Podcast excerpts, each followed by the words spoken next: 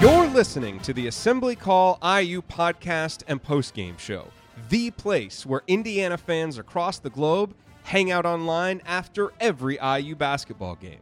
Join us for our live broadcasts on Thursday nights and immediately following every IU game at our website, assemblycall.com. That's assemblycall.com.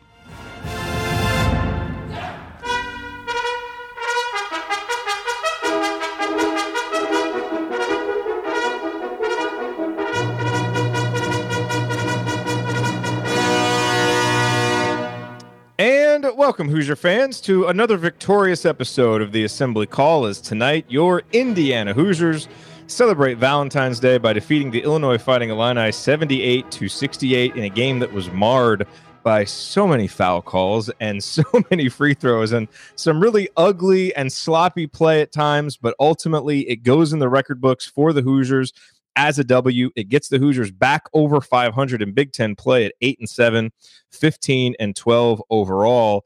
Uh, and, you know, I think in some ways represented some growth for this team because Indiana did not come out with their A effort and with their A game, especially early in both halves, but they were able to weather some kind of lackluster play and still uh, you know find a way to make enough plays grind out enough plays to get a 10 point win over a team that they should beat and that they did beat and we will break it all down for you here on this edition of the Assembly Call IU post game show. I'm Jared Morris here with my Valentines for the evening, Andy Bottoms and Ryan Phillips. That's uh, that's how dedicated we are to this. We uh, we're here for you late very late on a Wednesday night, on a Valentine's Day night, uh, to talk about this IU Illinois game. And let's start tonight's show as we start every show, and that is with our Hoosier Proud banner moment. And I mean, who else gets the banner moment but Juwan Morgan? He was absolutely magnificent tonight, even though it wasn't one of his better games offensively. How he played defensively was just terrific. And there was one play in particular that was bigger than all the rest. You know, if you go back and think about the way that this game started in, in the second half, Indiana had a 10 point lead and had really, you know, controlled action in the first half after that lackluster start. They had used a 14 0 run to gain control, went into halftime with the 10 point lead, but came out in the second half and Illinois just kind of systematically chipped away, chipped away, chipped away. And all of a sudden, it's 51 to 49. Illinois has a sizable amount of momentum, and things feel like they're starting to teeter a little bit. And Leron Black seals Juwan Morgan, gets a pass. It looks like he's going to go up for an easy two. And Juwan Morgan recovers and makes just one of his many incredible blocks on the evening. It kept the score at 51 to 49 prevented Illinois from tying it, and they would never get any closer. I believe on the next possession down, uh, Morgan got fouled and made one free throw. That made it 52 to 49. And then a couple of possessions later, Juwan drove into the lane, dished it out to Al Durham, who knocked down a three pointer. That made it 55 to 49. And that allowed Indiana to open up some space, and they would kind of keep it there and nurse that lead, make enough free throws for the rest of the game to keep it out there. But that block by Juwan Morgan one of his, how many blocks did he have tonight? Five blocks. He had four steals. Uh, we're going to have to check the stats because I really wonder if an IU player has ever had four steals and five blocks in the same game. Certainly, if they have, uh, it hasn't happened often, and it probably hasn't been combined with 14 points, three assists, and 10 rebounds. It was really a terrific game from Juwan Morgan. And when his team really needed a play to help keep that lead, Juwan was there to come up with the big defensive play. Our banner moment, as always, brought to you by our friends at Hoosier Proud, an Indiana based t shirt and apparel company that is by Hoosiers and for Hoosiers. If you want to know why, you should go to HoosierProud.com and check them out. I will give you a few really good reasons. Number one, their designs, they're awesome. You can go there and get our assembly call t-shirts. You can go and get officially licensed Indiana gear, including the AJ Moye t-shirts that we told you about uh, earlier this season and have continued to remind you about. And then, of course, you've got their flagship products. They're just really interesting designs inspired by unique elements of the Hoosier State. Something there for everybody. So check out their designs at HoosierProud.com. And when you do, the second reason to go there is you're supporting Indiana based charities. That's something that Connor and the team at Hoosier Proud are committed to doing. And if you go to their website, you will find the Indiana based charities that they support and that your t shirt purchases will go to support. And the number three reason is that you save money. When you use the promo code assembly, A S S E M B L Y, you save 15% on your entire order, not just your assembly call t shirts, but everything that is in your shopping cart, 15% off. Again, the promo code is assembly, and the website is HoosierProud.com. All right, it is time to move the ball, find the open man, and get some opening thoughts from the rest of our team. And we start with Andy and his bottoms line brought to us by IUtickets.shop. Well, I think tonight we'll dub the game of unexpected contributions because uh, you know the bench in total had almost half of IU's points, 38 of the 78. Uh, Al Durham, Josh Newkirk, and Justin Smith all scored in double figures uh, in total. Had those 38 points. Went 14 of 19 from the field uh, and and really just provided a huge lift after the slow start that, that you mentioned. You know, Justin Smith and uh, and Al Durham really had some big minutes in the first half, and really kind of pulled IU out of the the doldrums that they seemed to start the game in. And then Josh Newkirk, who really uh, had struggled of late, started the game pretty poorly, still made some mistakes, but he made some just big shots with the shot clock running out uh, some drives to the basket, and uh, you know, exciting to see him, you know, be able to to contribute for a guy whose whose confidence was really wavering. You could tell, um, and so just huge contributions from those guys to really overcome. Uh, you know, some some ugly turnover numbers, 18 in total, 14, I think, by the guards uh, overall. So, um, you know, not a lot of good things to talk about in that regard, but uh, huge lift from the the bench, and uh, certainly one of the more balanced performances we've seen from IU um, this season and, and probably in a lot recently. I think six guys had at least nine points uh, when you throw Freddie McSwain in the mix for that. So um, balanced effort, found a way to win a game that they you know should have won at home. Um, and so I think that's it is kind of a sign of growth. There's certainly stuff to nitpick um, that we can talk about from the game, but you know, good for them to to come out and get a win, third straight win. Um, you know, able to get a, a home win and actually shot uh, 75% from the free throw line in the second half. So if there's anything good that came out of the uh, you know, seemingly endless parade to the free throw line in the second half. At least it was that IU uh, knocked them down from there at a rate far better than what we've seen from them most of the season. yes. All right. Now we go for Ryan's rant brought to us by thebiglead.com. Yeah, I, I thought that the both teams kind of came out. I mean, Illinois got some results early with with their offensive rebounding and a little bit of energy, but I thought both teams seemed pretty flat throughout the first half. Indiana probably could have been up 20 in the first half, but offensively there was just sort of it was either you know they were f- kind of flat and just off or maybe there was a little bit of rust because they've been playing so much in, in, such a short period of time and then to get four days off uh, I, I don't know what it was but they were just a little uh, you know a half second late with everything tonight um, I thought in the second half that you know you saw stretches of them playing better uh, on both ends of the floor. But I thought the defense was pretty darn good throughout. Um, if you don't send the opposing team to the free throw line 30 times, this you know probably doesn't end up being 68 points allowed. Uh, I think that's that's a pretty safe assumption there. Um, but the one thing I do want to mention is you know again with the Big Ten officiating, 47 fouls called tonight, 59 free throws nobody wants to see that. Like what you're doing to the product by doing that is so lame. And and Indiana was yeah, but Illinois also fouls on like every possession. They do, but you know, also you have to realize it, it, what I'm what I, also what I'm recognizing is the fouls wound up about even, but Indiana was the beneficiary of some ticky tack calls in that first half, and Indiana was you know in the bonus with 13 minutes left, and I'm still complaining about it because it slowed the game down. There was no flow. It was almost the last five minutes. It got kind of close, but it was just a slog to even get through those last five minutes. So I just I don't know. I, I do agree. Illinois is a very aggressive defensive team that uses their hands a lot, which is you know, leads to a lot of foul calls. But I just felt like it was almost they were almost artificially making up for it on you know uh, they could they make one bad call and then instead of being like okay let's not make any more bad calls they try and even it up with a bad call to the other team then they make another bad call and you have to even it up i mean it was just it was ridiculous and that game was so slow and and look indiana won it's a good win for them it was one they needed to have it's a wednesday game uh, kind of an odd you know, late start and all that stuff. And they pulled it together. They won. Um, and, you know, one thing that was impressive to me was how big they out rebounded Illinois after a very bad start on the glass to out rebound 34 to 23 after starting out giving up four offensive rebounds on the first like three possessions. Um, that was pretty great. And so, you know, credit to Indiana for battling through what was a tough game to stay focused to because of how much of a slog it was. I think there are probably some fans who are disappointed that your rant was not about how empty the student section was tonight. I wasn't there, so I can't really comment on it, quite frankly. Well, our own Michael Dugan was there. He he, he had really good tickets for the game, and he said it was pretty pathetic, and that, that's what most of the reports were. Yeah, I mean that's what I was reading too. I, I, I, you know, I didn't get a whole lot of crowd shots. We didn't get a whole lot of crowd shots, probably for good reason.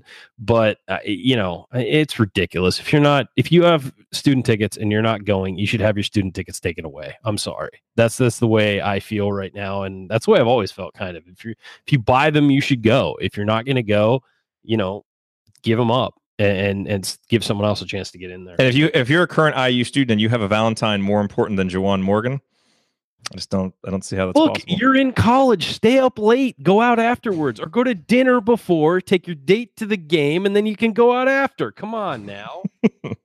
All right, you're listening to none of you guys are dating anyway. You're doing the we're hanging out thing. That's not important enough to miss a basketball game.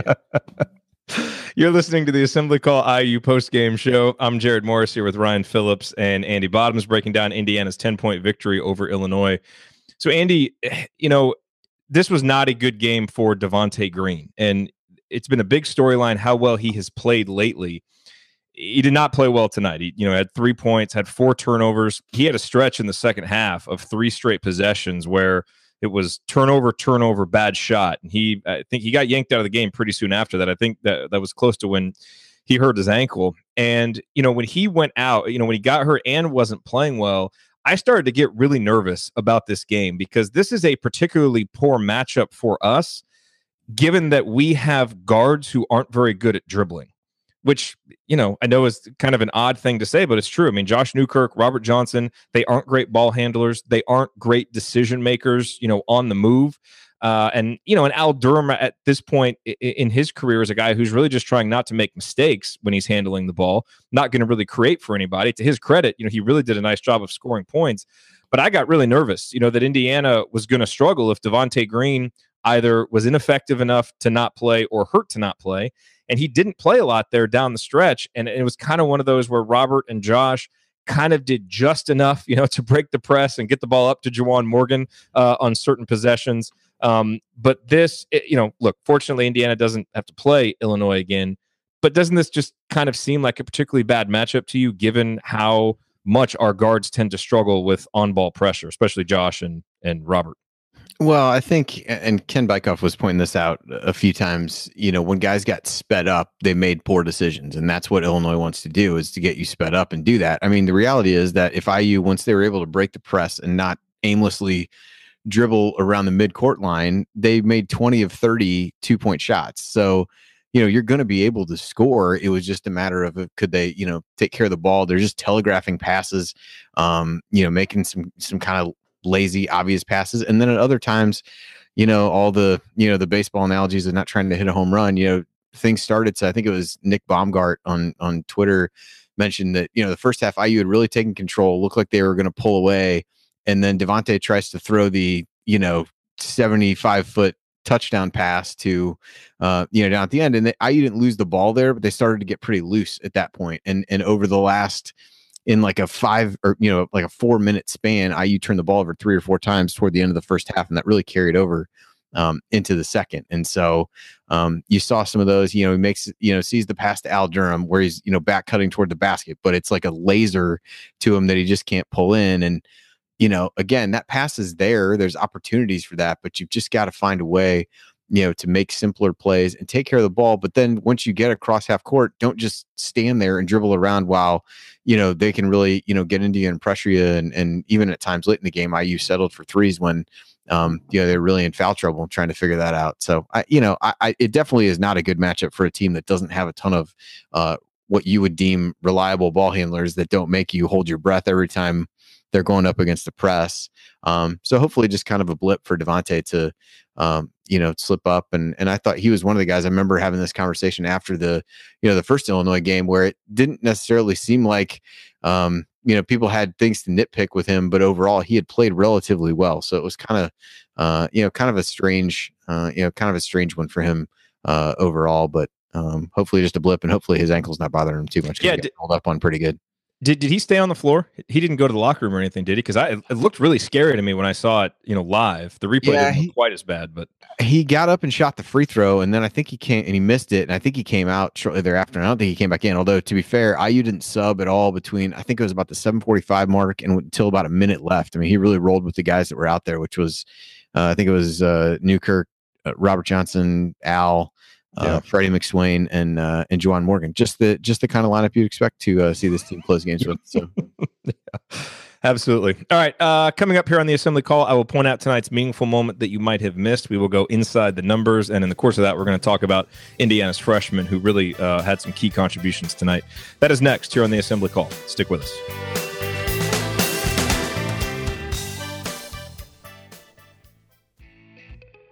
Hey, just a real quick note here. The next time that you are going to shop online for IU gear, use the URL iustore.shop. That will take you to the official IU online store where they have anything you could possibly want candy stripe pants, the Script Indiana warm up shirt, all kinds of IU gear. And that URL, iustore.shop, is actually our affiliate URL. So when you use it, and buy something, we get paid a commission. So it's a great way for you to shop for the IU gear that you need and to support the assembly call at the same time. Again, the URL is iustore.shop. Please bookmark it and use it the next time you're looking to buy IU gear. We appreciate it. Now back to the show.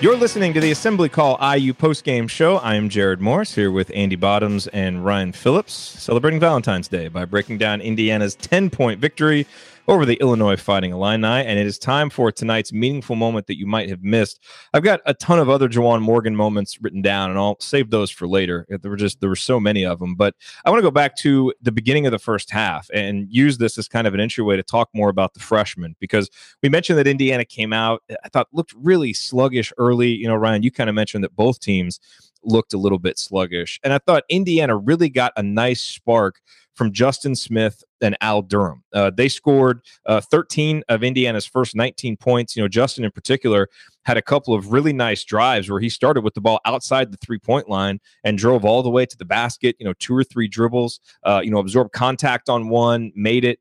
Um, you know, he ended up only playing, I think, 13, 14 minutes. Um, but while he was out there, was really effective offensively. And then Al Durham, uh, you know, hit some really big shots, um, especially uh, in the second half, and had some early uh, that were really big too. And he finished with 14 points, five of six from the field.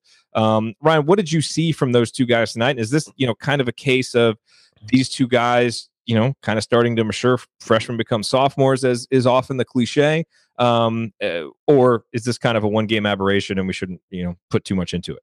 I just saw confidence. I mean, that was is purely just confidence and, and guys who just felt hey, they clearly feel like they belong on this level. I think both of them, you know, hit a little bit of a freshman wall, uh, certainly with Al Durham. And, and we've seen him, even though he hasn't been scoring the last few games, he hasn't really been scoring. Um, he's certainly played better. And then you saw that tonight, and, and not just offensively. He was five of six offensively, two of two from three, uh, two of two from the free throw line, two rebounds, uh, one turnover and he finished with 14 points in 24 minutes. But defensively, he was all over the place and doing a great job. And it is really funny when he gets down in a stance on the perimeter and sticks his arms up, and you're just like, okay, that's ridiculous. Like he's just his arms are so comedically long. It's just it's it's hilarious. But um I just thought he had a really good overall game. Again, you know, like we said with Devonte, when Devonte plays well, it's sort of, you know, he just didn't go out of his way to do anything crazy. He was sort of, hey, if I've got an open shot, I'm going to shoot it. It was back cutting. It was, you know, driving into the lane when he needed to, not when, you know, there's 25 seconds on the clock and you can make the extra pass. He, you know, he actually needed to get into the lane at the times he did. Finished well uh, for Justin Smith, five of seven from the field, three of five from the free throw line. Finished with uh, 13 points in 13 minutes, as you uh, alluded to. And what I liked about Justin was his aggressiveness, but he's still having issues finishing in a crowd, um, and that that's something that's got to change. And I think that part of that is strength, and part of that is just the natural process of getting stronger um eh, you know as you get older and mature but there were a couple times and he the two shots he missed i mean i just felt like you know it, it they were they were makeable shots that he could have finished with a little extra strength but you know can't ask for everything to be perfect from a freshman as you said. Best thing that happens about freshmen is they become sophomores so um I yeah, I, I thought both of them played very well and and they played very focused basketball when they were on the floor. And I think that's also a key. This late in the season, it's a grind, you know, especially with how compressed the schedule has been. And they both looked, you know, engaged. They didn't, you know, they weren't the guys who were having issues with turnovers you know they which is which is odd because you think that the freshmen would be the ones to struggle with you know the mental aspect and they weren't they were the more some of the more reliable guys which i think is a positive when you look at their development growth moving forward yeah, and the stretch that I meant to point out, I lost it in my notes here. It's when it was 14 to 12. And so Illinois was actually in the lead, and Justin and Al scored seven straight points. You know, at a point in the game where Indiana had been struggling a little bit on offense, Justin had a nice drive. Al knocked down a three, and then Al had a nice little sidestep for a layup um, mm-hmm. on a breakaway. Uh, that gave Indiana a 19 to 14 lead and kind of opened up some space that, again, you know, they would kind of nurse for the rest of that first half. Uh, Andy, I mean, you know, as as you look at those two guys, again, you know, you look for reasons why Indiana can keep getting better as you go down the stretch here, and you know, the defense has gotten better. Devonte has obviously been a big reason why the team has played better over the last five or six games, though not necessarily tonight. You know, maybe there's still a little bit more potential there in Justin and in Al as you know we leave you know the minnesotas and the uh and the illinois of the world and, and get ready to play nebraska and ohio state if we get some contributions from those guys you know, that'll obviously go a long way towards giving Indiana a shot in those games. Yeah, I thought Al in particular was really one of the more poised players on the court at, at times. It was a I don't remember at what point, it was some point in the second half where um, you know, things were a little bit frenetic. They got the ball across half court and he gathered himself for a minute, but didn't just kind of stand there. Eventually, you know, was able to drive and, and get a, you know, layup going to the basket, but he was doing it under control uh, and really made some smart decisions. I thought Justin was really active. You know, you kind of see you know him hit that face up jump shot in the first half and it's kind of like all right well just let him spend as much time as he can with Juwan right now and then just try to figure out what the uh you know that's the you know maybe the blueprint for him as you as you look forward. But you know certainly it, you know for a, a lineup that they've settled on to start that includes you know both McRoberts and uh, and McSwain as you know we've kind of joked about how that has become you know the the go-to lineup with the starters. I mean you know, in the back of your mind, you still got to think like that's pretty unexpected, and you're going to need other guys to step up at some point um, to provide a little bit of a spark offensively. And I think if those guys can play under control, um, as they did tonight, because Justin Smith had a couple nice drives to the basket, but they weren't wildly out of control. And I don't remember which game it was. Maybe it was Rutgers um, that he was just kind of had the right idea, but was just so out of control and was getting himself called for fouls in that regard. And and I thought he was much, you know, much smarter with those kinds of drives today. So good sign of maturity. He's certainly um, somebody who can who can put up points in in big spots. He's you know. Uh, his contributions, you know, were a huge factor in winning that first Minnesota game, and uh, and certainly again tonight. So, uh, you know, good sign for both those guys, especially Al, who kind of struggled with the shot a little bit to knock down a couple threes. Really took him confidently within the flow of the offense. So, uh, you know, hopefully he's kind of hit hit through the freshman wall, and maybe he's able to uh, you know finish strong as well as he started. You're listening to the Assembly Call. I'm Jared Morris here with Andy Bottoms and Ryan Phillips, breaking down Indiana's victory over Illinois. Gentlemen, it is time to go inside the numbers, and I want to kick it off again by just reading Juwan Morgan's stat line because it continues to amaze me. 14 points, 10 rebounds, three assists, four steals, five blocks. I, I mean, was surprised he didn't have more than 10 rebounds because he got 10 rebounds with a few minutes left, too. I know. He, he, didn't have any more rebounds after that. I almost felt like he had more blocks than that, too. And that's yeah. what I mean. Like his stat line is incredible, and it felt like he did more. Yeah, he blocked a couple after the whistle that were pretty impressive. Those yeah. and where he swatted yeah. in like the third row, but so I look with five blocks. Yeah, five blocks, and I look forward to Ken Bikoff's tweet telling us the last time a player was able to do something like that statistically, because Ken's always on point with that. I have to imagine that that is a unicorn stat line, a very rare stat line in the history of IU basketball, but especially the three assists. I mean, you just don't often see a guy who can get three assists, four steals, and five blocks in a game, and it's just a testament to how active he was uh, and how skilled he is at so many different facets of the game. And I will say this you know, I hyper focus on Indiana. I don't watch a whole lot of other teams play. And so I can't say definitively that Juwan Morgan should be first team All Big Ten because I haven't watched enough of the other teams. But with every passing game, I find it really, really, really hard to believe that there are five players in the Big Ten better than him. And, the only excuse for leaving him off is the team's record. That's but that's stupid. I agree. I completely agree. I 100% agree with you. That's such bad criteria for picking the five best players. Because yeah. think about it. Take him off this team. How many wins does Indiana have? Seriously. Two in conference play? One? Like, I mean, not disagreeing with you more. I know. So I, anyway, I'm with you. just just an aside there, uh, there'll probably be one of those each segment because I just I thought Juwan was spectacular tonight. But from a stats perspective, Andy, you know, you look at the rebounding numbers, and Illinois comes out of the gate and they get four offensive rebounds before the first media timeout, and you're thinking, uh oh, you know, Indiana really better shore up the rebounding. Well, they did because Illinois only finished with eight total for the game. Uh, Indiana cleans up 78.4 percent of Illinois' missed shots, so the Hoosiers do end up winning the rebounding battle. Uh, which I thought was a big part, you know, of starting to slow Illinois down a little bit. And even though Illinois had some stretches where they got really hot, the Hoosiers held them another opponent to under a point per possession, 0.97 points per possession uh, for Illinois. And it's just, again, another sign of the culture change for this Indiana program because there were so many warts on the offensive end, trying to break the pressure and the turnovers, and still, you know, not a great free throw shooting game and, and all of that uh, Uh, but still another opponent comes in and Indiana holds them under a point per possession. And that's just what this team does now and it continues to be really impressive. So that is another number that jumped out to me. What else jumped out to you, Andy? Uh, you know, assist numbers. It was hard. You know, field goals were uh, hard to come by in the second half. I mean, IU only took 17 shots in the second half because of all the free throws. 24 free throws and 17 uh, field goals. So good for the free throw rate, I guess. But um, you know, IU had 14 assists on 26 makes. So you're over that 50% mark. Um, is one I, I know that we've looked at. The the free throw shooting was better for the game. It was 69%, 20 of uh, of 29 for the game, and, and again, as I mentioned, 18 of 24 in the second half. So I think that's a positive sign. You know, the number one of the numbers you didn't mention about Juwan, he was six to seven from the line, uh, which is is certainly very important for him. Uh, so that stood out. Held Illinois to just 41% shooting and 21% from three.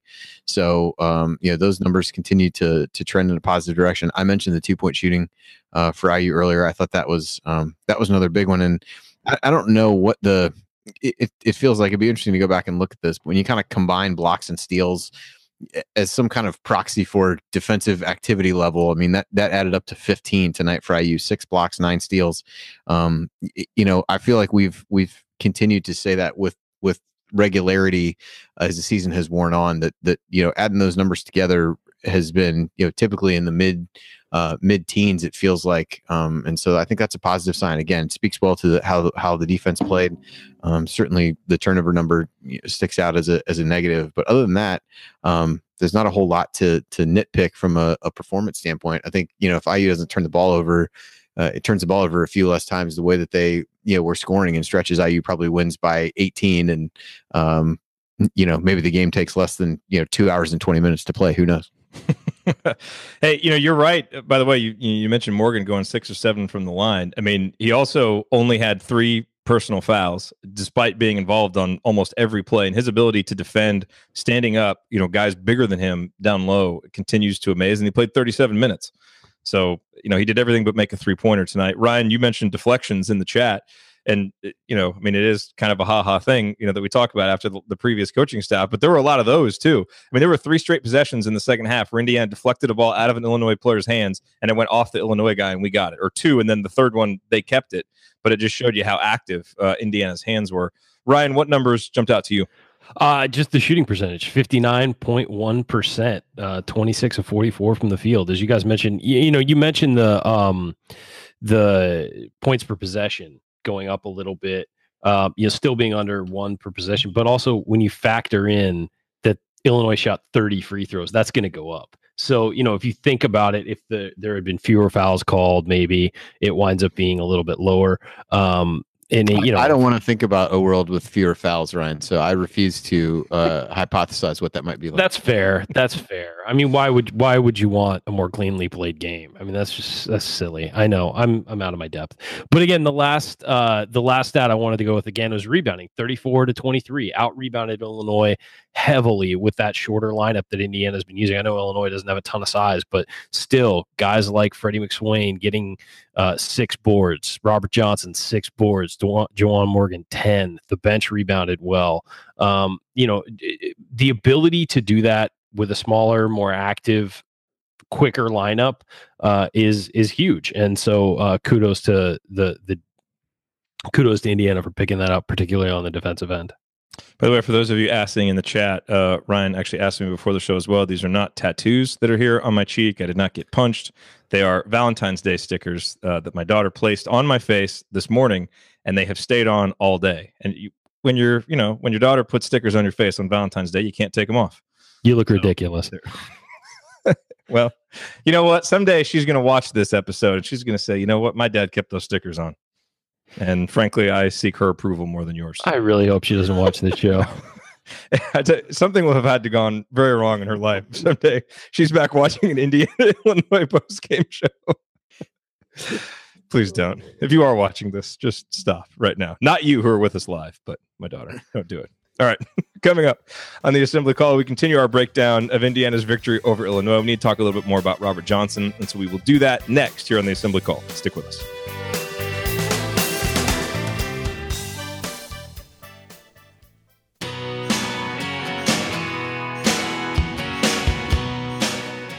You are listening to the Assembly Call IU postgame show. Catch us live immediately following every IU basketball game and every Thursday night on our YouTube channel, youtube.com slash assembly call. You can also view all of our live broadcasts right on our homepage at assemblycall.com. I am Jared Morris here with Andy Bottoms and Ryan Phillips talking about Indiana's victory over Illinois tonight that pushed the Hoosiers over 500 in conference play as they prepare for the stretch run with games coming up at Iowa, at Nebraska, and against Ohio State. And one guy who is obviously going to have to play well for Indiana to win those games, or two out of those three games, is Robert Johnson. And Andy, you know, this this kind of felt like, in a lot of ways, kind of the quintessential Robert Johnson game for this season because, you know, when you just uh, think about it, to me, I think about a lot of the mistakes that he made, like right off the bat. You know, I mean, he had six turnovers. You know, looked really tentative uh, on some of those plays, and those really stick out. But then, you know, you go back and you look at the stats, and he's tied for the team lead in points at 14 had four assists to lead the team, you know, had six rebounds, so continues to kind of lead the way in terms of guards rebounding, which Archie Miller wants. And then you look at what Trent Frazier did. He was five of 14, and Robert played a lot of defense on him. And a couple of the threes uh, that he made, as most of his threes have been this year, were pretty big at the time that he made them and kind of kept, you know, Illinois at arm's length. So, you know, it's, it's kind of just like I said, the quintessential Robert Johnson game because there were a lot of mistakes there that kind of stuck out like sore thumbs. But overall, plenty more good than bad. Uh, you know, in a game where Indiana really needed a contribution like this from Robert. Yeah, I mean, if you if you cut the turnovers in half, you're talking about him maybe not in the same way as Juwan Morgan, but if you have you know a few less turnovers that might lead to a couple more points and uh, you know things like that. That that to me was the you know the big spot that sticks out is there was just times when he just made just terrible passes for lack of a better term, and you just you know need more from you you know normally you would you would sit there and say oh there's senior guards out there everything's going to be fine and then you find yourself watching the game you know clutching you know digging your fingernails into your leg hoping that nothing terrible happens. It's like the exact opposite of what you would expect in that what a quaint thought. Yeah. Senior guards yeah senior guards everything's going to be fine and then it's like holy crap everything is everything's just going to go just get the ball across half court and get it to Juwan. Just yeah that was yeah. You have one so, job. yeah, that's where we are exactly. So I think that I mean I think that sums it up well. And so, um, but but you're right. He hit some timely shots. He made all three of his two point shots. Um, missed a couple free throws down the stretch, uh, which you obviously like to see him hit in. Um, you know, if the game was a little bit closer than it was at the time that he missed those. But yeah, I mean, he did. You know, he created opportunities for other players at times. Um, you know, turn the ball over, trying to do the same thing at others, and and certainly rebounding. I felt like he got a lot of those late. Um, you know, was really able to to to get in and and you know work that into the of the game because that's something that obviously we've we've talked about all the you know emphasis on guard rebounding and things like that. So yeah, it was it was definitely a mixed bag. Um, I think we'd view this game a lot differently for him if it weren't for the turnovers. But I do think defensively, um, you know, he continues to draw the assignment of the the other team's best perimeter player uh, and has really done a good job of of trying to fight through screens and things like that. There was a lull for a while tonight where IU really struggled. You know, Illinois just you know bunching you know two guys together, and the communication wasn't as good in some of those stretches. But I thought he did a really good job of making them work, trying to push Frazier, eh, you know, to his offhand, and and I thought um, played really well on that end of the floor. Uh, Shon Morris pointed that out a couple times, and so as much as I try not to agree with Shon Morris, I thought that was a uh, a, a well made point by him. Uh, perhaps most stunning of all, Shon Morris was referencing like advanced analytics and talk. Well, I, I don't know if offensive rebound percentage is advanced analytics, but he was like quoting that, and I was like, I, am not sure what's happening right now. Um, he he, I was waiting for him to weave in a good dad joke somewhere thereafter. But he actually was uh, just stuck with statistical analysis, which was was a little bit concerning. After what me. we heard Friday night, Shon Morris was a welcome change. A- a Welcome in beacon. Bloomington anytime. yeah, and just maybe not that forest green jacket that he was wearing. Like, stay out of Tom Izzo's closet before you come to Bloomington. Just the only request. Uh, let's bring in uh, president of the Freddie McSwain fan club, Ryan Phillips, uh, who finds a way to give Freddie the game ball every game. Uh, Ryan, if I had told you that really kind of the dagger basket in this game would have been Al Durham going back door and Freddie McSwain throwing a little bounce pass off the dribble with one hand, uh, what would you have said? I, the best part about that was as he threw it, he kind of like turned his head like he was throwing a no look pass. I was like, nice, Freddie. Attaboy. Put some And, you know- mustard on that hot dog. I like it. You know, tried and- to cross somebody up in the first half too. It was it was amazing. He did, and you know what? That is a play. First off, that is not a play in the playbook. There, there is there is no play where Archie Miller wants Freddie McSwain to take to start dribbling from outside the three point line and drive all the way in. But to Freddie's credit, that was the only bucket he missed all night. I mean, he was two for three, you know, nine point six boards, and after a bit of a rough start, you know, I thought really kind of settled down uh, and gave Indiana some really good minutes again, just out there doing Freddie McSwain things. Five of eight from three from for the free throw line, which is uh, uh, perfect Freddie territory. I don't think anybody's upset when he goes five of eight from the free throw line. Um, I'm upset when he shoots it at all, but if you know you're going to go five of eight, that's fine. Uh, but no, I, I thought it was a great game for Freddie as always. I think that uh, you know you know what you're going to get from him, and you're going to get a ton of effort, and the and the the the his ability to help and recover defensively and to continue to move his feet against bigger players is is huge. You know, where guys try and push him up the lane maybe and try and, you know, get behind him, he'll spin off and get, you know, to the other side, get to the correct side and and be active that way. Um, you know, really a positive game for Freddie again. And he's really I mean, you can't say enough about him. The guy is is putting in a ton of work and getting the most out of his physical ability. And you don't get to say that about a whole lot of people. And and he certainly is doing that. And I thought it was great tonight that when he came out, the um the fans gave him a huge ovation. Uh Yeah. and, and he deserves it. He certainly deserves it. Uh, You're listening to the Assembly Call. I'm Jared Morris here with Andy Bottoms and Ryan Phillips talking about Indiana's victory over Illinois. Another guy I'd like to talk about, Andy, is Zach McRoberts. And, you know, he had that stretch uh, there in the middle of, of conference play from the Maryland game to the Ohio State game where he played at least 31 minutes in every game. Since that stretch, since he played 33 minutes at Ohio State, he's played 18, 25, 26, and 20. And a big part of the reason for that is he's been in foul trouble a lot more recently than than he was in the past. Is there and, and I'll tell you the other thing about Zach is, and tell me if you're getting this same sense. He seems a little less solid offensively to me. Like it, I feel like he's maybe forcing a few more passes. Like he just it, it feels like he's maybe trying to do a tad too much. And again, we have been calling for him to you know to shoot more and get a little bit more involved offensively but I feel like eh, you know maybe some of that involvement is eh, you know him maybe trying to force a pass here or there, and so he's turning the ball over a little bit more. And in fact, he's had four turnovers in the last four games, and I mean he didn't he had three turnovers over the previous like 13 games. So you know Zach, a guy still that you can count on. His defense is obviously still very good. But you know the foul trouble is becoming a bit of an issue, and and turning the ball over just a bit more and he's a guy that you really you can't get turnovers from him offensively because he doesn't really give you a ton uh, on offense so he's got to minimize those not huge concerns but you know again as you kind of look at the margins for for what indiana can do to just keep getting better i think you know being able to keep zach on the floor for a little bit more to have his defense uh, will be helpful Yeah, I think that you know the challenge is he seems very reluctant to shoot again after having a couple games where he he shot the ball relatively well. I mean, if you look at the last three games, he's played 71 minutes and taken one shot. Um, so I think that's you know the other part that becomes difficult where you know again nobody's asking him to go out and take you know six to eight shots a game, but he, he's you know I think teams again are starting to see he's looking to pass all the time. I mean, the one he turned over in the backcourt, I mean, it was the you know Frazier just sitting there, you know, looking at his chops, knowing this guy wants to get rid of the ball, and and just you know kind of baited him into that pass and and jumped into the passing lane. So I don't think a huge concern. I think the foul trouble is is more of a concern, but for me, again, he's got to try to strike that balance of of being enough of a threat offensively to to take shots um, that you know he's not out there for such long stretches where the opposition feels like they don't really even need to guard him. Um, but what do you want to sound the the KenPom alarm that that's been updated? And now he's up to 50th in uh, defensive efficiency.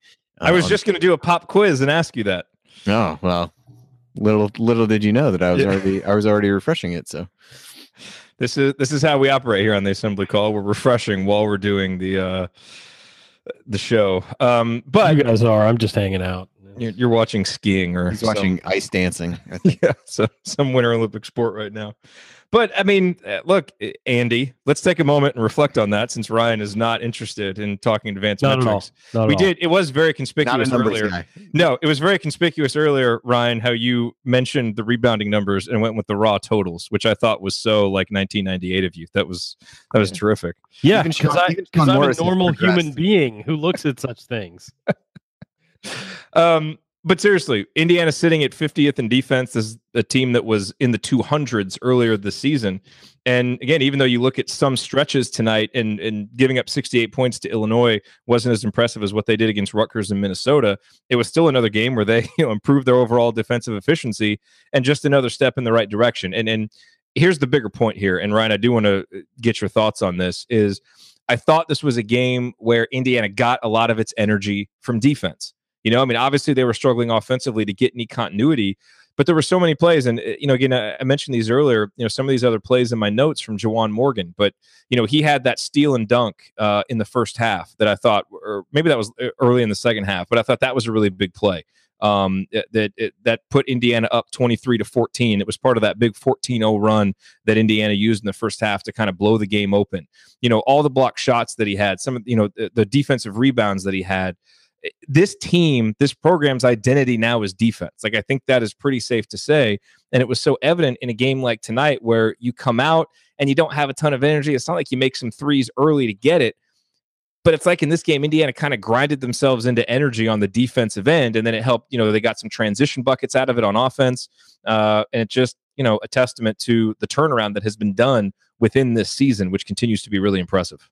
Yeah, I think you have to be more perfect and and fine with your movements to get momentum off of offense. I think it it's you got to hit a lot of shots. You got to do this, you got to do that, maybe have big dunks. Whereas defensively, just a stop can get you momentum. I mean, just simply stopping the other team. You know, you get a shot clock violation, you get a steal, whatever. Those are big momentum swings. But just playing solid defense, getting a stop and getting a good rebound can build momentum. And and uh, we've we mentioned this before: is if you play great defense, it makes the game so much easier in every other aspect because you can have an off night offensively. And and and you know, Indiana had an off night early and and wound up, you know, improving as it went. But eh, you know, it just makes everything else so much easier when you can rely on yourself to get stops, get rebounds, not give up second chance points. And you know, part of that too is not turning the ball over, which Indiana did tonight a lot, you know. But if you don't turn it over, you don't give the other team easy buckets. You make them work for baskets. And if you play good defense, you make the other team work for baskets, expend their energy offensively. And then when they're playing defense, they're not going to be as engaged or as tough. I mean, guys get discouraged when they miss shots, when they're, you know, do everything they can and can't score. Uh, it, it changes the way the game flows. And, and so we said that a lot uh, you know it's it's it's a lot it's a lot easier to play from the defensive end out as opposed to the other way around and you know the degree of difficulty drops when you play solid defense and you're seeing that from indiana they're winning games with defense i mean scored 78 points tonight great but that game was won on the defensive end and and it was won uh, you know, on the glass by rebounding and and not letting Illinois get second chance points. So, um, really I thought an excellent performance and you're you're right. I mean, they are building momentum through defense and it's it's I mean, it's obvious to see when you watch the team play. Yeah, and Indiana's second in the conference in defensive efficiency, giving up 0.983 points per game in conference play. And Indiana 14th in that stat last year. And Andy, as we mentioned on uh, Assembly Call Radio or one of our recent shows, if you go to barttorvik.com, another advanced analytics site where you can actually you know look at the stats based on different time windows, over the last 10, 11 games, Indiana third in the country in defensive efficiency behind Virginia and Cincinnati. So, you know, obviously you're never going to get rid of the Fort Wayne game and the Indiana State game and the Howard game and some of the really, really bad performances that are baked into the stats right now. But you know, the team that Indiana is right now is essentially one of the best defensive teams in the country. Um, and you know, that is uh, given where this program has been and where they were just a couple of months ago. Uh, it's it's obviously a testament to the coaching staff because they've done a great job installing their system, teaching it to the guys. But it is definitely a big testament to the guys for buying in and essentially doing a complete 180 from what their identity was, and to be able to do that, and now to have so much confidence doing it, and to be winning games because of it you know, we'll see what it means for the rest of this season and if it leads to any type of success in the Big Ten tournament or anything like that. But such a great sign just for the future direction of the program. Yeah, I mean, it, it it's just amazing to sit back and look at the strides that they made. And uh, you know, at one point in the broadcast, somebody somebody joked this was because the crowd wasn't big enough, but you could hear the communication on on the defensive end of the floor in, in the first half, where they're kind of you know, t- I think it might have actually was, uh, I think it was the first half that you can hear guys kind of talking through screens and fight through it and fight over it and um and, and, that kind of thing and just you know the understanding of the rotations and things like that is just night and day if you would i mean i i do not recommend nor will i be um going back to watching like any of those you know terrible performances earlier in the season but i think if if anyone was able to stomach that experience you would see some pretty dramatic differences in the way this this team is just rotating and and, and covering, uh, you know, covering things in ball screens and things like that, where they were just getting just murdered on early in the season. And um, so I think, it, you know, if they're who knows what ends up happening this season and whether the NIT uh, happens or not, and what this team really does in, in any kind of tournament setting. Um, but I think you can definitely look back and, and feel good about the progress they've shown defensively. And for the most part, outside of some of these Illinois games, the, the focus on turning the ball over has has proven effective as well. So if you really want to look at everybody wanted to focus on those couple things coming into the season, I think um, it'd be hard not to be pleased uh, with the progress in those areas in year one. All right, coming up in our final segment of this edition of the Assembly Call, we hand out our game balls, we look ahead to Indiana's next opponent, and we deliver our final thoughts on Indiana's victory over Illinois in last call. That is next here on the Assembly Call. Stick with us.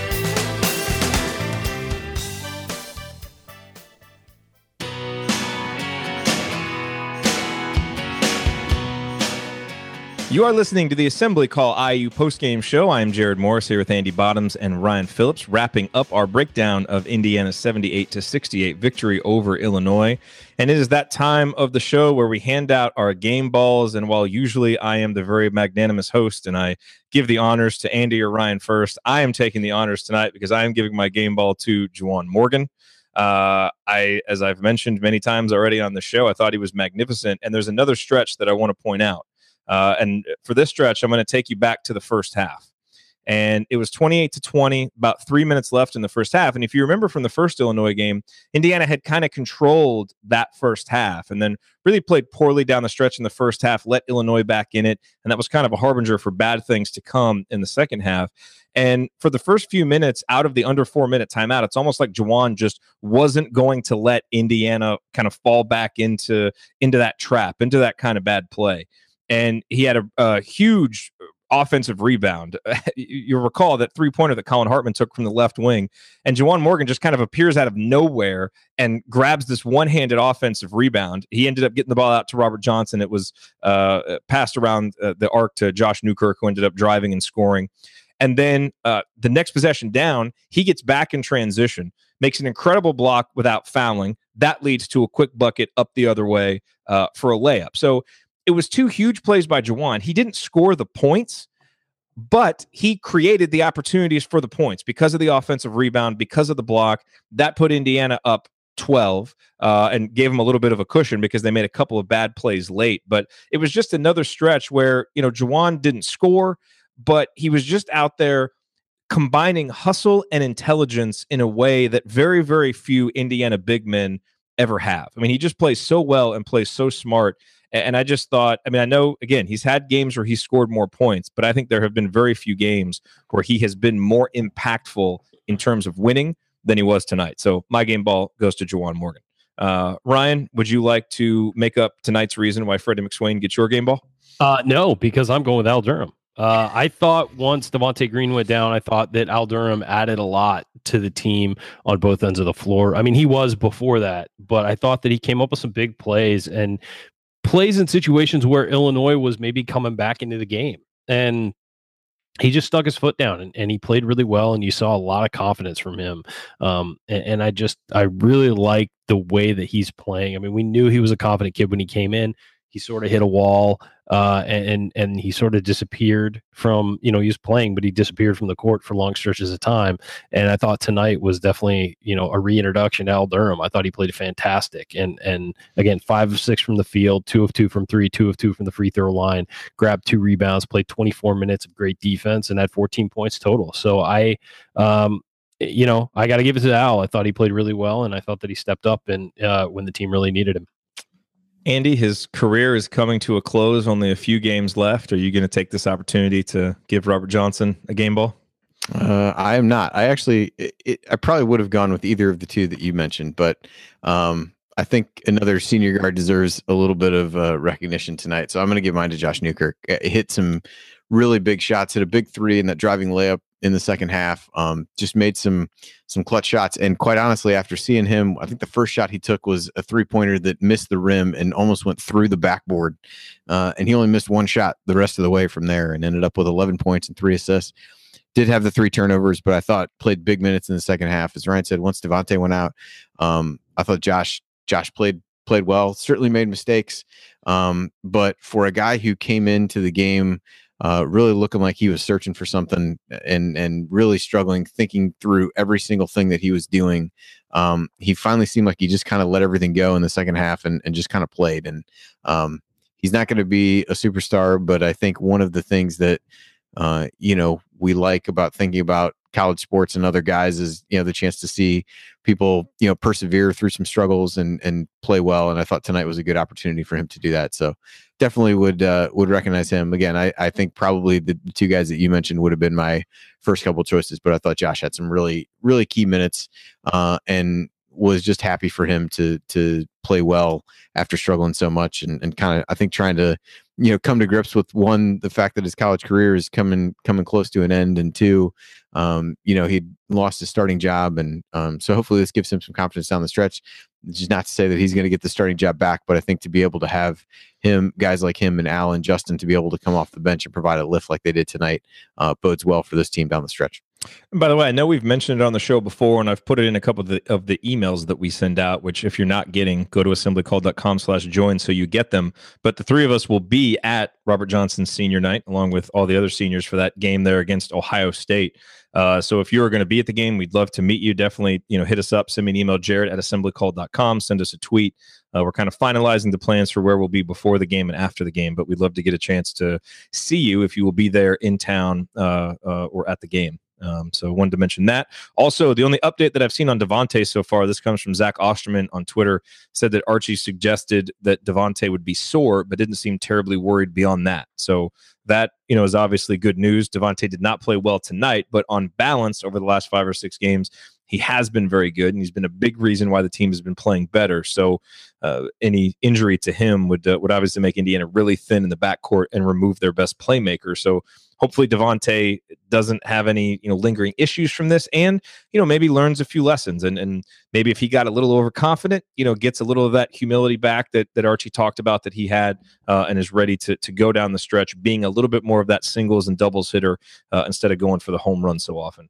Uh, and Andy, speaking of Indiana's next game, the Hoosiers play Iowa. That is a Saturday afternoon special. We know how Ryan loves the Saturday, the early afternoon games. My favorite. His, Ryan also complained about the late start time tonight. So I'm curious what the there's a very small window, window is in which game should be played.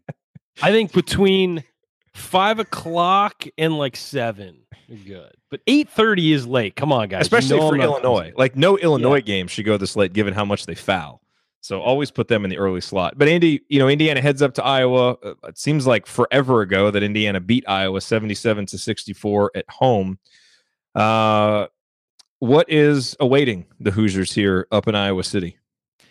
Uh, well, Iowa has uh, they played three of their last they lost at Michigan tonight, so they've you know lost their last four games, three of which were on the road, and and uh, again some of the bigger team, better teams in the Big Ten, um, just three and twelve in the conference right now. If you if you look at them from a statistical standpoint, um, on the season, they're ranked 28th in offensive efficiency overall. But if you just look at conference only, they're seventh. So right in the middle of the pack.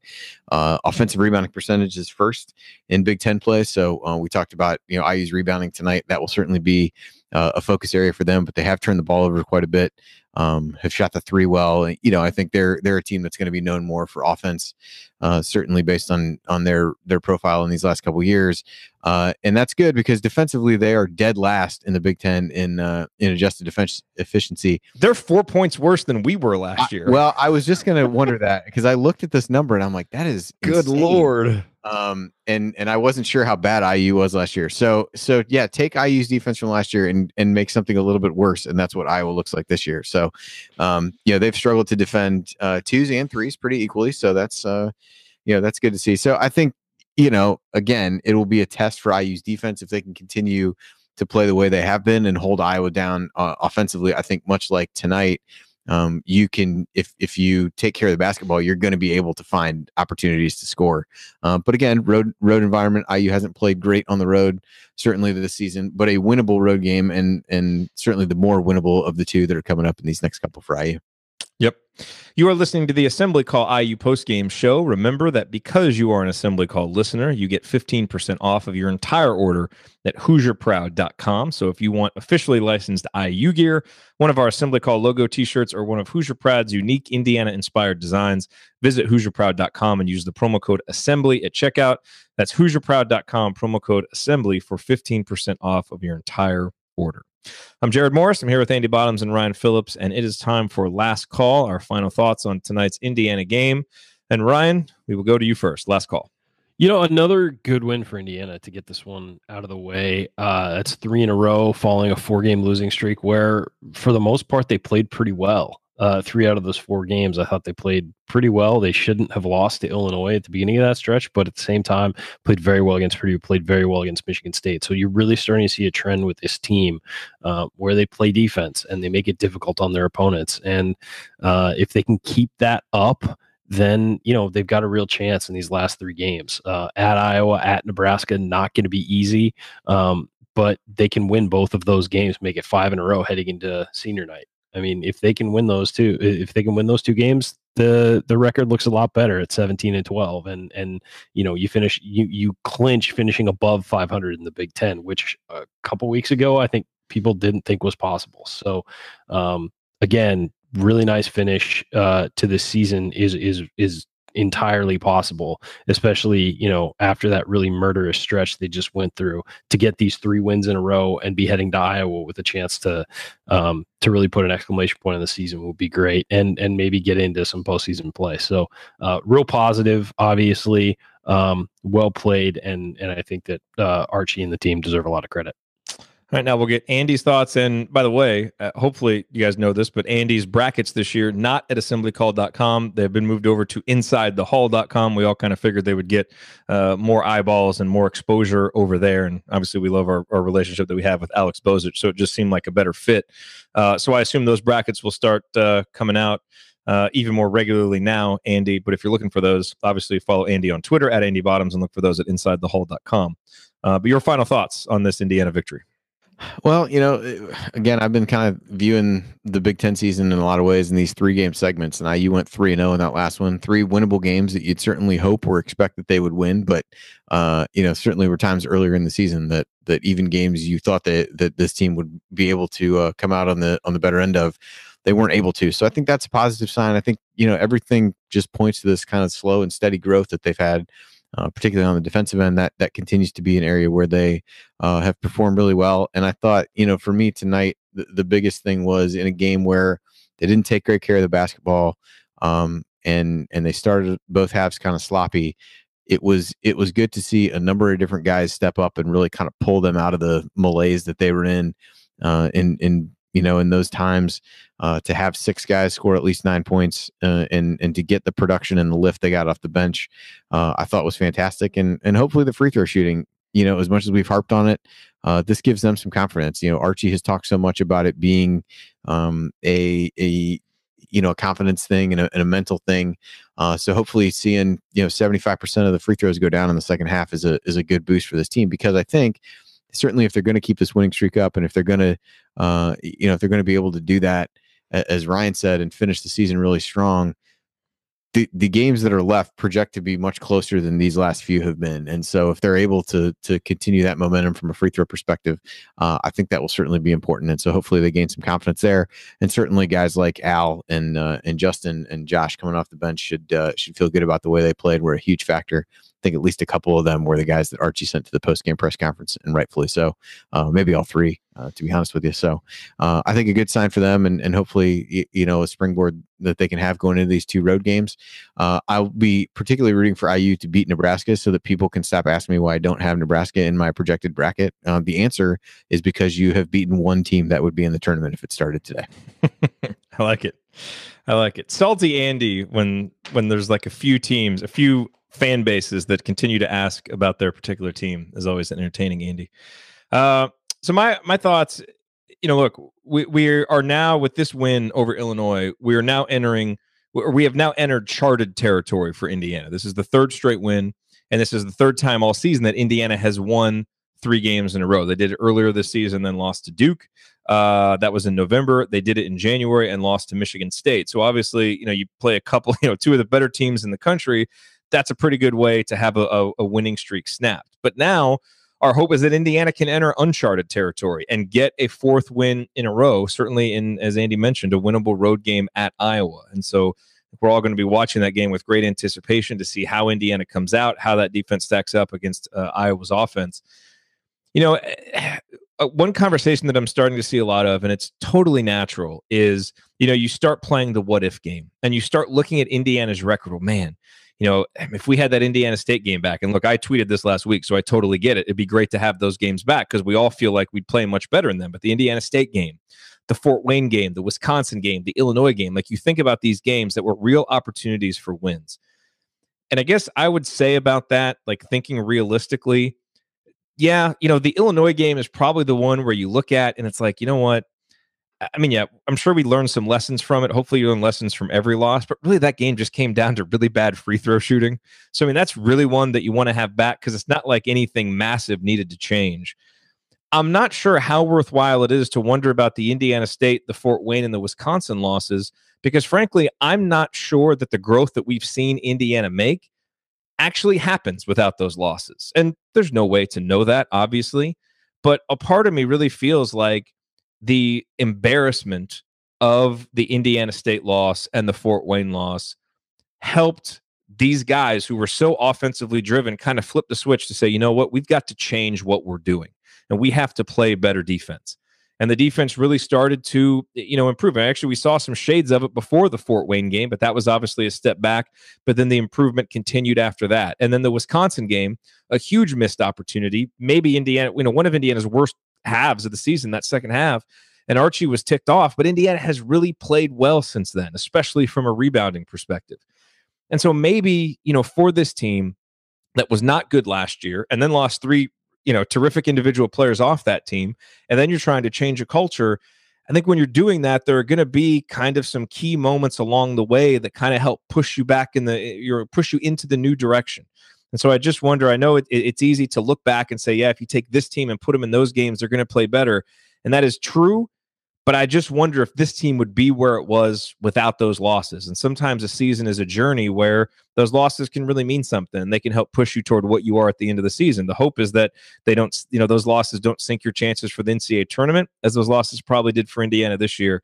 But I just think it's important to remember when you're playing the what if game, don't totally discount those losses as being completely without worth. Because uh, while they are dragging down Indiana's record on the season, I do think that they were important, uh, you know, for this team to make the change that they needed to make, and now they are. And so, let's enjoy this new defense that we're playing. Uh, enjoy this team that really seems to be playing well together, to have a lot of confidence, and, and to be playing really hard. Uh, and they've become a fun team to watch, uh, and a team where I think we're all anticipating every next game uh, and certainly you know where they were a couple months ago. Uh, that's a big jump and an exciting jump, and hopefully it will continue against Iowa and then down for those final two games against uh, against Nebraska and Ohio State. That'll do it for us on this edition of the Assembly Call IU postgame show. Remember that our live broadcasts immediately following every IU game are always available on our homepage at assemblycall.com and on our YouTube channel, youtube.com slash assemblycall. You can always catch up on demand anytime with our podcast. Just search for Assembly Call wherever you listen to podcasts. And don't forget to go to assemblycall.com slash join to join our free email newsletter. Again, that's assemblycall.com slash join. Thank you for listening. We will talk to you again tomorrow night for Assembly Call Radio. That's Thursday night. And then Saturday after the IU Iowa game. Until then, keep your elbows in and your eyes on the rim. Go Hoosiers.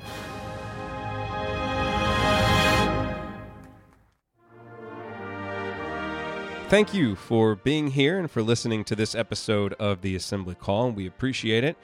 And we really do rely on the support of audience members like you to keep our show going and to keep growing. And so we have set up a page on our website at assemblycall.com slash support that lists five ways that you can support the assembly call. And we encourage you to choose whichever method is the easiest and most convenient for you.